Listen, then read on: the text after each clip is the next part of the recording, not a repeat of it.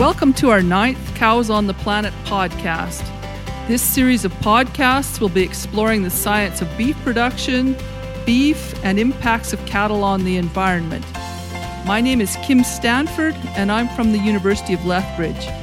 I have been a beef researcher since shortly after the massive herds of bison quit roaming the plains. My co-host is Dr. Tim McAllister, a principal scientist with Agriculture and Agri-Food Canada, also in Lethbridge.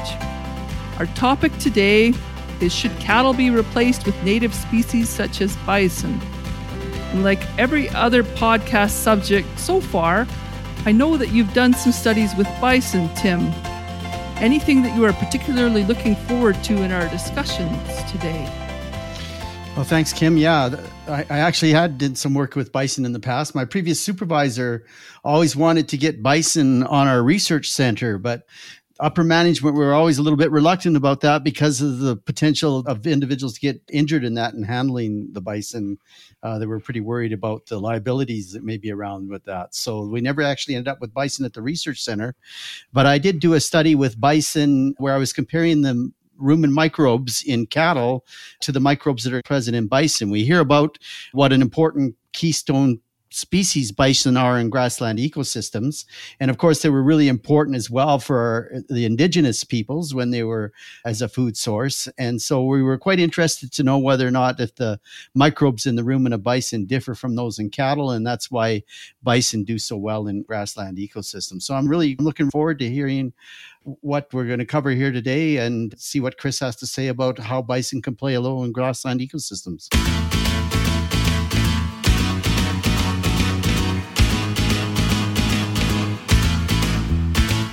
Our guest today is Chris Helzer, Director of Science of the Nature Conservancy of Nebraska. Welcome to Cows on the Planet, Chris. Thanks. Great to be here. Well, we're really happy to have you here. So just to start off, Chris, can you please describe a few of the forks on the road that led you to your work with the Nature Conservancy? And what exactly do you do as a Director of Science? Sure. I got an undergraduate degree and a master's degree in wildlife biology and landscape ecology here at the University of Nebraska.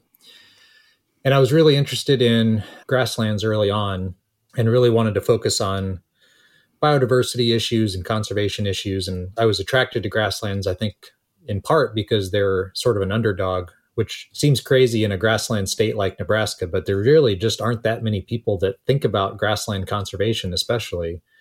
Grasslands are seen either as a place to graze cattle or just someplace that's boring that you have to drive through to get to something interesting. And I wanted to do a lot more about that. And here in Canada, we call that Saskatchewan. So hey, I've been to Saskatchewan. They've got some great spots.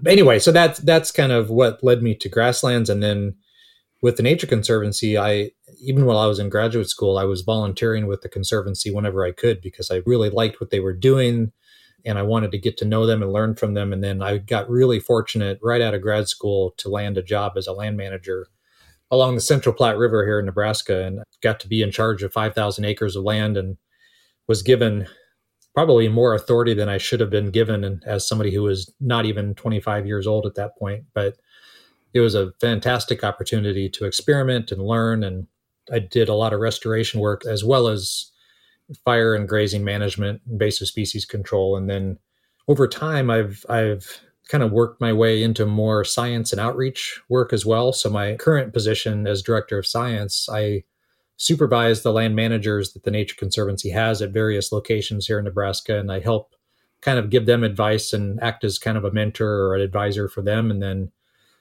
I help them also collect data and just evaluate the work that they're doing and try to wrap up what we learn back into adapting that management, and then also spend a lot of time talking about what we're learning to other people, trying to, take what we learn on our sites and help other people apply that to the places that they're managing grasslands.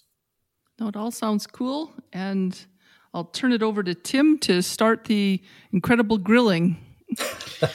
So, Chris, I'm a big fan of bison, and I've enjoyed seeing them in our grasslands in Elk Island National Park. One almost ran me over, in fact, in Elk Island National Park while I was on a bicycle. And I think Elk Island National Park, if I recall, played a pretty important role in preservation of the species, because I think some of the bison out of Yellowstone were transported there, and that herd was established in that manner. So to start with, why is the Nature Conservancy interested in working with grazing animals like bison on their prairie sites?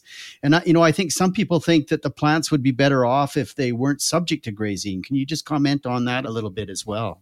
Yeah, of course. To me, grasslands have three major forces that work on them that both define them as grasslands and you know, keep them as grasslands, but also make sure that they're diverse and functional. And those three forces are really fire, grazing, and climate, mostly drought, but wet weather also.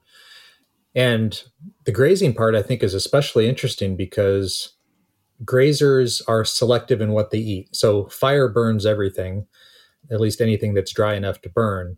But cattle, bison, you know, sheep, goats, whatever they are, they're making a decision with every mouthful. And so you can manipulate the way that they manipulate habitat in some really interesting ways and some really unique ways, I think, compared to the other things. And, you know, we can't at this point change the weather. So really it's fire and grazing that are the major tools that we have to manage grasslands.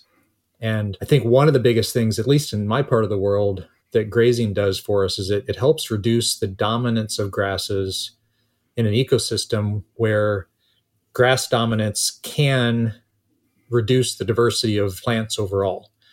And so from my perspective, as someone who's interested in pollinators and grassland birds and, you know, plant diversity for all the sort of ecological resilience reasons, it's not that I'm against grass in any way. Grasses are, you know, a huge important part of prairies, but they're not the only part of a plant community. And there are times where if grasses become too dominant, you lose the plant diversity that actually gives those grasslands the resilience that we need for ecology and, you know, bees and butterflies and things like that, but also that support the agricultural industries.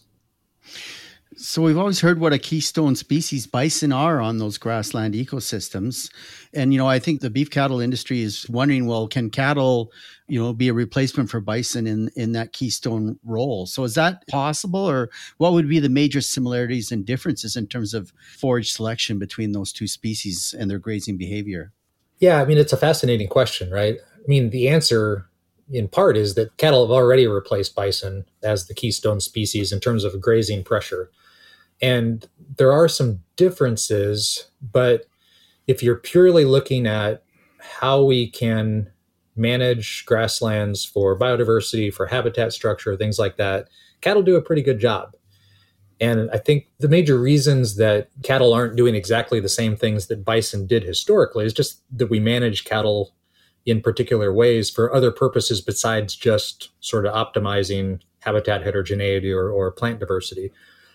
But if you look at them as species and the way that they interact with the environment, they're pretty similar. You know, they both are primarily feeding on grasses. They both pick up wildflowers or forbs or broadleaf plants kind of as a supplementary resource. They'll pick them up.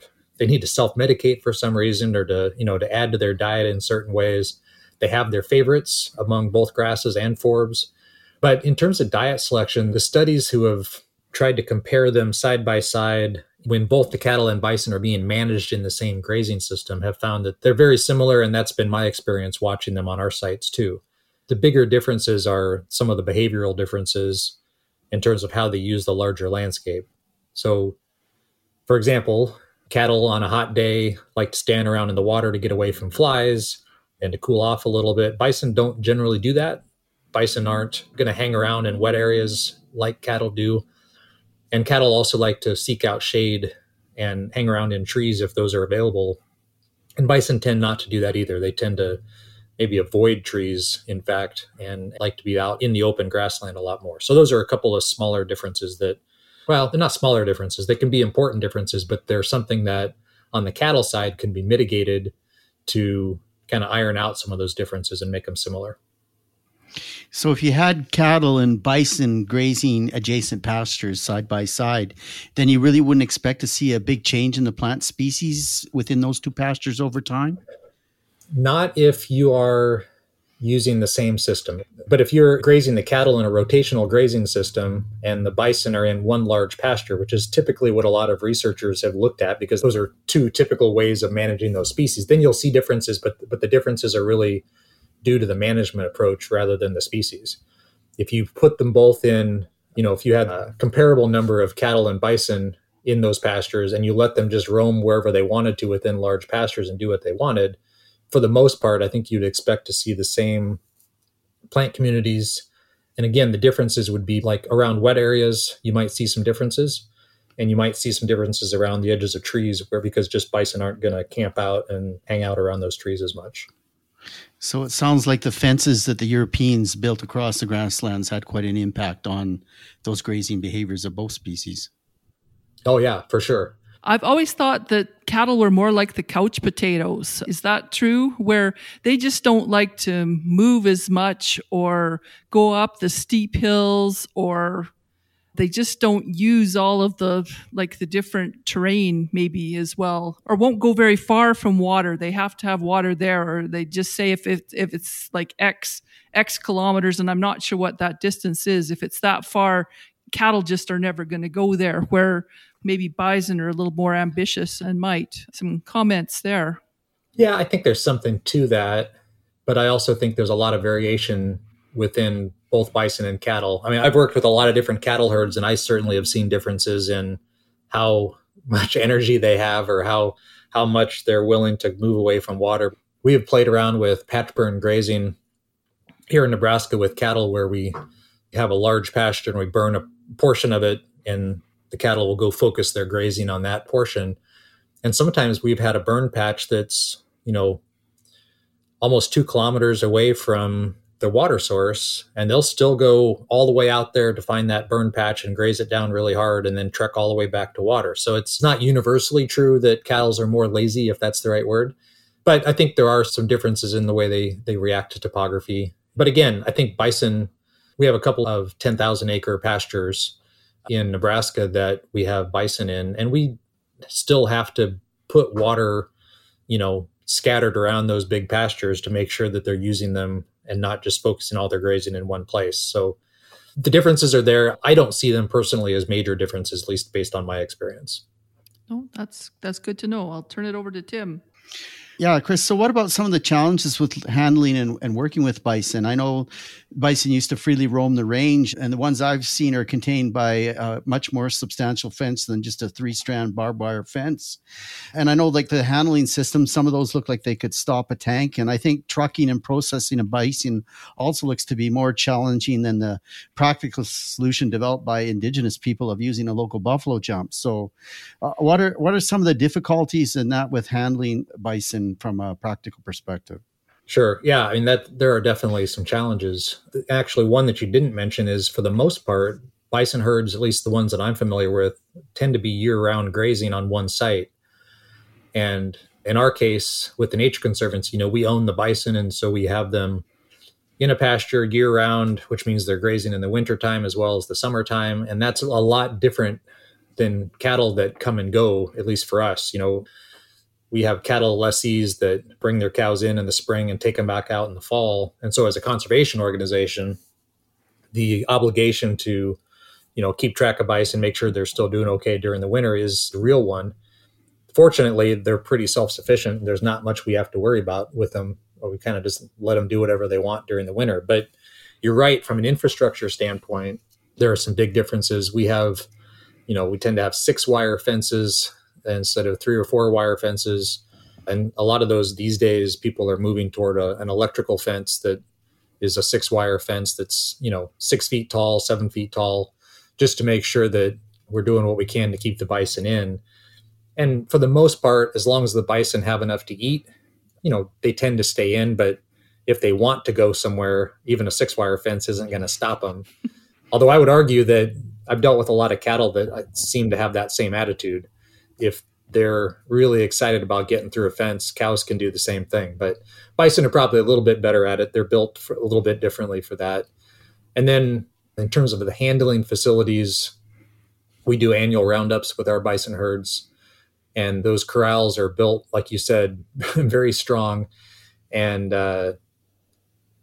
but even there, I mean, like the design of those, the, you know, maybe you build them up a little bit stronger, but a well-designed corral system for bison, I don't think is that much different than a well-designed system for cattle.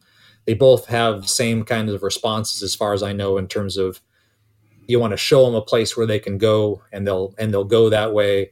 With bison, we work really hard on low stress management, because bison, when they get angry at us or stressed in general, will lash out at each other. And I think they're a little bit better at lashing out at their comrades than maybe cattle would be, and they can do a little bit more damage.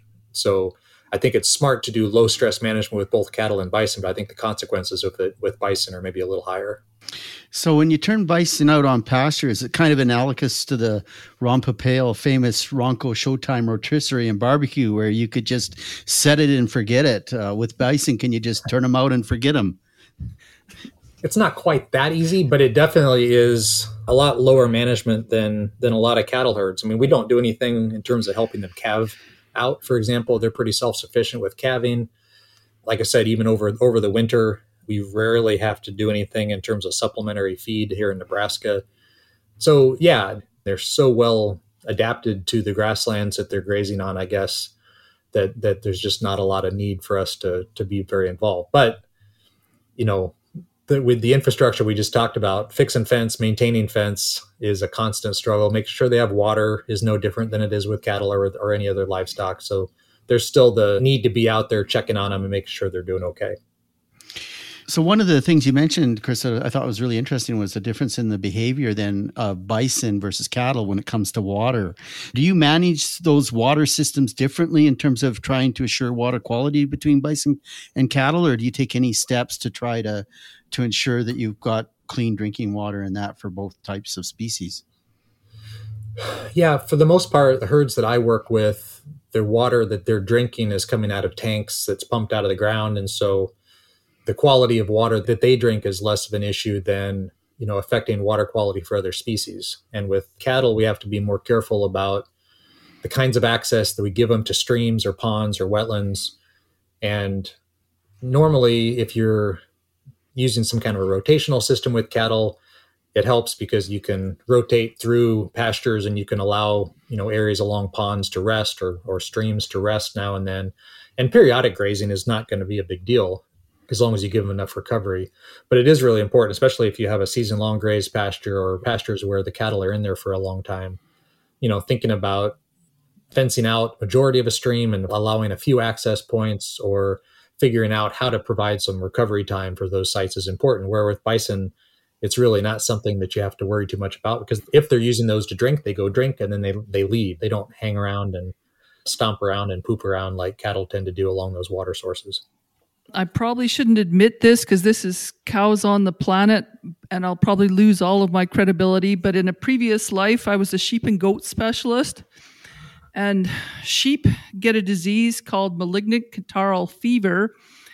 And for the sheep, it's not really that big of a deal. It's just like a bad cold. But I know that it can kill bison if they catch it. So to replace cattle with bison, does that mean you have to kill all the sheep and goats? And maybe some of the cattle guys would say, yeah, okay, good, kill those sheep and goats too. But just wondering if that is the case. And we also hear about brucellosis in bison populations, especially up like in our Wood Buffalo Park. I know there's been brucellosis problems there. And brucellosis is a disease that can affect humans, but we've controlled it in cattle. So just a few comments on bison and disease, Chris.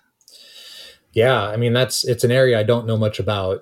Figuring that it might be a topic, I checked with some colleagues this week to see if there was anything really important that I needed to know. And, you know, my understanding, I guess, from them and others is that, and I'm going to start out by saying sheep and goats I know nothing about, so I won't even comment on sheep and goat diseases and what they might do or mean because I just don't know.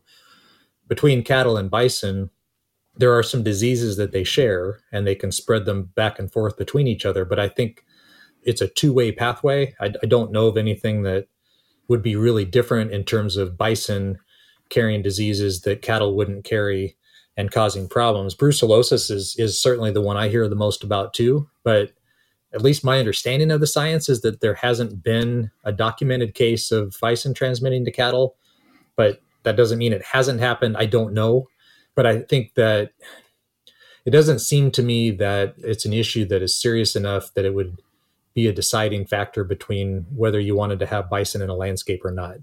You know, whenever you have livestock spread across the landscape, you've got disease transmission issues. I don't know that bison are going to be any worse than having cattle in that same place. But again, some of this is third-hand information. It's not my expertise. Well, thank you. I'll turn you back over to Tim. So, Chris, with bison, in terms of eating bison, I've usually only ever seen bison burgers or bison stew. Seldom have I seen a bison steak for sale. So maybe I just don't eat at fancy enough restaurants. But I know that bison tends to be lower in fat than beef. But why don't we see more bison steaks in our grocery stores? I don't know the answer to that. I mean, I've had bison steaks. I've had bison roasts. Bison roasts are really good. I don't know if that is something that is due to processing plants. And I mean, you mentioned earlier that it's harder to find places to get processing of bison than it is for cattle. There just aren't very many places. And I think there's rules that dictate how you can work on those two animals in the same processing plant that make it really complicated. But from a taste, from a quality standpoint, I don't see any reason you wouldn't do it. So I guess I just don't know the answer. I wonder if it's a marketing type of thing, you know, in terms of supply, in terms of the total amount of bison that are available relative to cattle and the relationships that can be set up, you know, with cattle and beef and the marketing chains and that. And I think bison is probably more directly marketed to the consumer than, you know, as a percentage of the population as compared to cattle. Yeah. I mean, I know that Ted Turner has really worked hard on building up his own bison herds on property that he owns in the United States, and then also has his own restaurants. And he's developed his own kind of stream of bison from pasture to restaurant. And they certainly have steaks and roasts and things as well as burgers. So it can be done. But yeah, I think you're probably right that it's a volume problem and we just don't have an infrastructure set up to deal with it. One thing that we kind of stumbled into just innocently in a previous podcast, it was about biodiversity and grazing cattle. And that were the very strong feelings that some people had against grazing cattle on public lands within the United States. And that was our very first podcast hater was after that episode. That person seemed to believe that any cow grazing native range was going to cause irreparable damage to that landscape. And just want your opinion on what's happening here. Is this just a battle more about access to the public lands? Like people just don't want to bump into cattle when they're out hiking or whatever they're doing. I know it's been going on for a few years now, and it even seems like scientists are taking some sides. Yeah, it's a complicated issue, as most of them are. So public land grazing in the U.S. is happening mostly to the west of where I'm at. So it's not in my backyard. I know a little bit about it. I don't know a lot, but I see similar feelings from the public about grazing in the east as well. So I'm located in the Great Plains, in the center of the Great Plains. And I would say to the east of me, there's a lot more pro-fire, anti-grazing sentiments. And to the west of me, there's much more pro-grazing, anti-fire sentiments. And I'm in this sweet spot in the middle where both fire and grazing seem to be okay. And I mean, of course, there's a lot of variation in all of that. But it's interesting. I think a lot of the people who are sort of against grazing on grasslands, whether it's public land or otherwise, some of that's just based on the fact that the grazing that they've seen looks bad, right? It's the grazing that they're familiar with in the east, for example. A lot of the cattle pastures there are, you know, tame grass pastures, and they're grazed very short. A lot of them are probably overgrazed or at least aggressively grazed. And so those sites don't look like the prairies that people are used to, the prairies that they fell in love with. And I think that some of that transfers out west, where people in you know, the eastern part of the U.S. look out west, or they go out west for vacations, and they see these grasslands that look like the overgrazed pastures that they're used to seeing, and they just assume that that's a bad thing. And it's not necessarily that they're wrong. I mean, overgrazing is overgrazing. And a lot of the public lands, I think you could argue, are probably grazed at a higher rate than they should be. And there's a lot of reasons for that that date back to the way parks and public lands were set up, and lease rates and all these sorts of things that are big issues.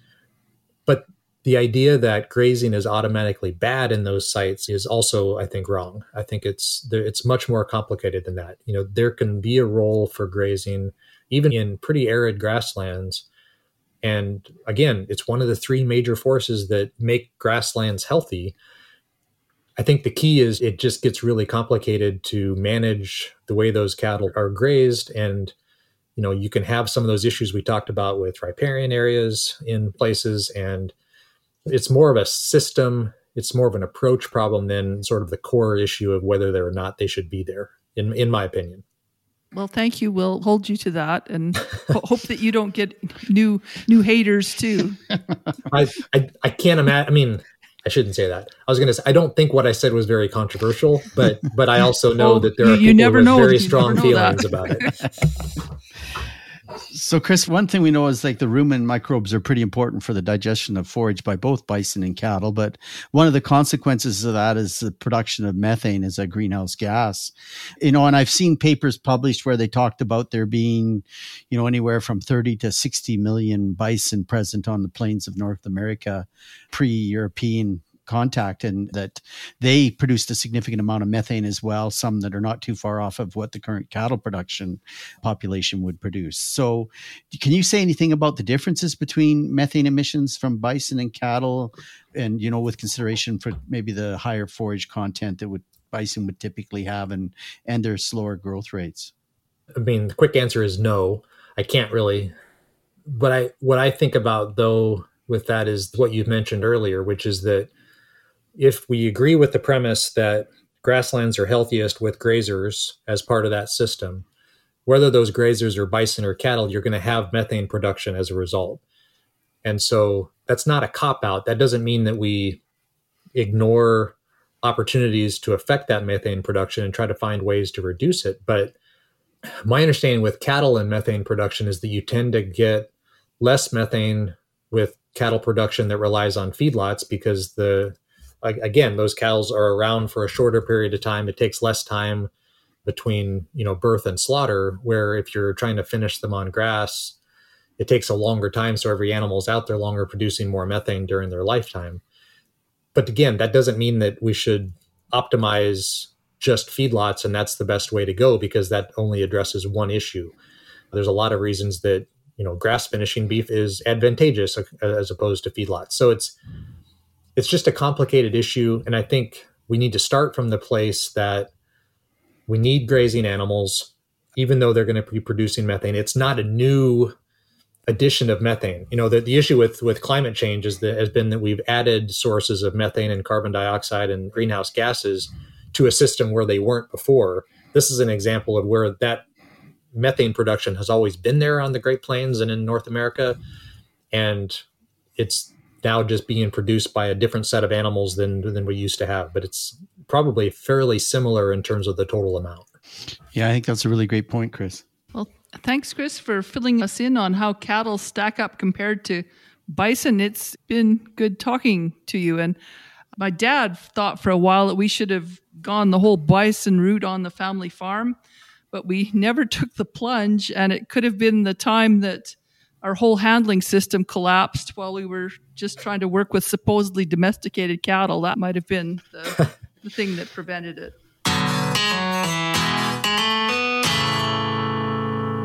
Tim, we've heard about the differences and similarities among bison and cattle as grazing animals, some of the benefits of bison, and that they're less likely to degrade water sources than cattle, but that they require some championship caliber fencing to contain, and a few other concerns. What are your take-home points from what Chris had to say? Yeah, I think Chris had some good points, like the water that you mentioned. I think that's a key one in terms of behavioral differences between bison and cattle. It sounds like from a forage consumption perspective, they're pretty similar in terms of their impact on grassland ecosystems. The biggest difference would be how bison are managed, which are typically free range relative to cattle, which can be managed through a rotational grazing system. Of course, the implementation of rotational grazing systems depends as well on the environment, because you need the grass to grow within each rotation. If it's such a dry environment that it doesn't regrow after the first grazing cycle, then it doesn't really lend itself to rotational grazing either. And so I think it's interesting too that it appears that either could be a keystone species, and I think the two species actually complement each other where they're being employed in grassland ecosystems. Thank you everyone for listening. If you have comments about the podcast or suggestions about future podcasts, please visit our Facebook page, Cows on the Planet. We can also be reached by Instagram at Cows on the Planet or Twitter at planet_cows. Our next podcast will be totally non-controversial. How difficult is it for a vegan versus a beef eater to meet their protein requirements? And it'll feature Dr. Benjamin Borer of Ohio State University. We also need to thank our production team. Carter Potts is our audio engineer and mostly prevents me from sounding like a babbling idiot. Allison McNaughton and Uvi Abascaria are working on podcast distribution, and will have the added challenge this time of linking this podcast to Chris's social media. Now for some words from our sponsors, which are the Beef Cattle Research Council, Canada Beef, and the University of Lethbridge. Nothing we are talking about represents the views of these organizations. We're just looking for the honest opinion of other scientists, farmers, or experts in any of the areas we are discussing.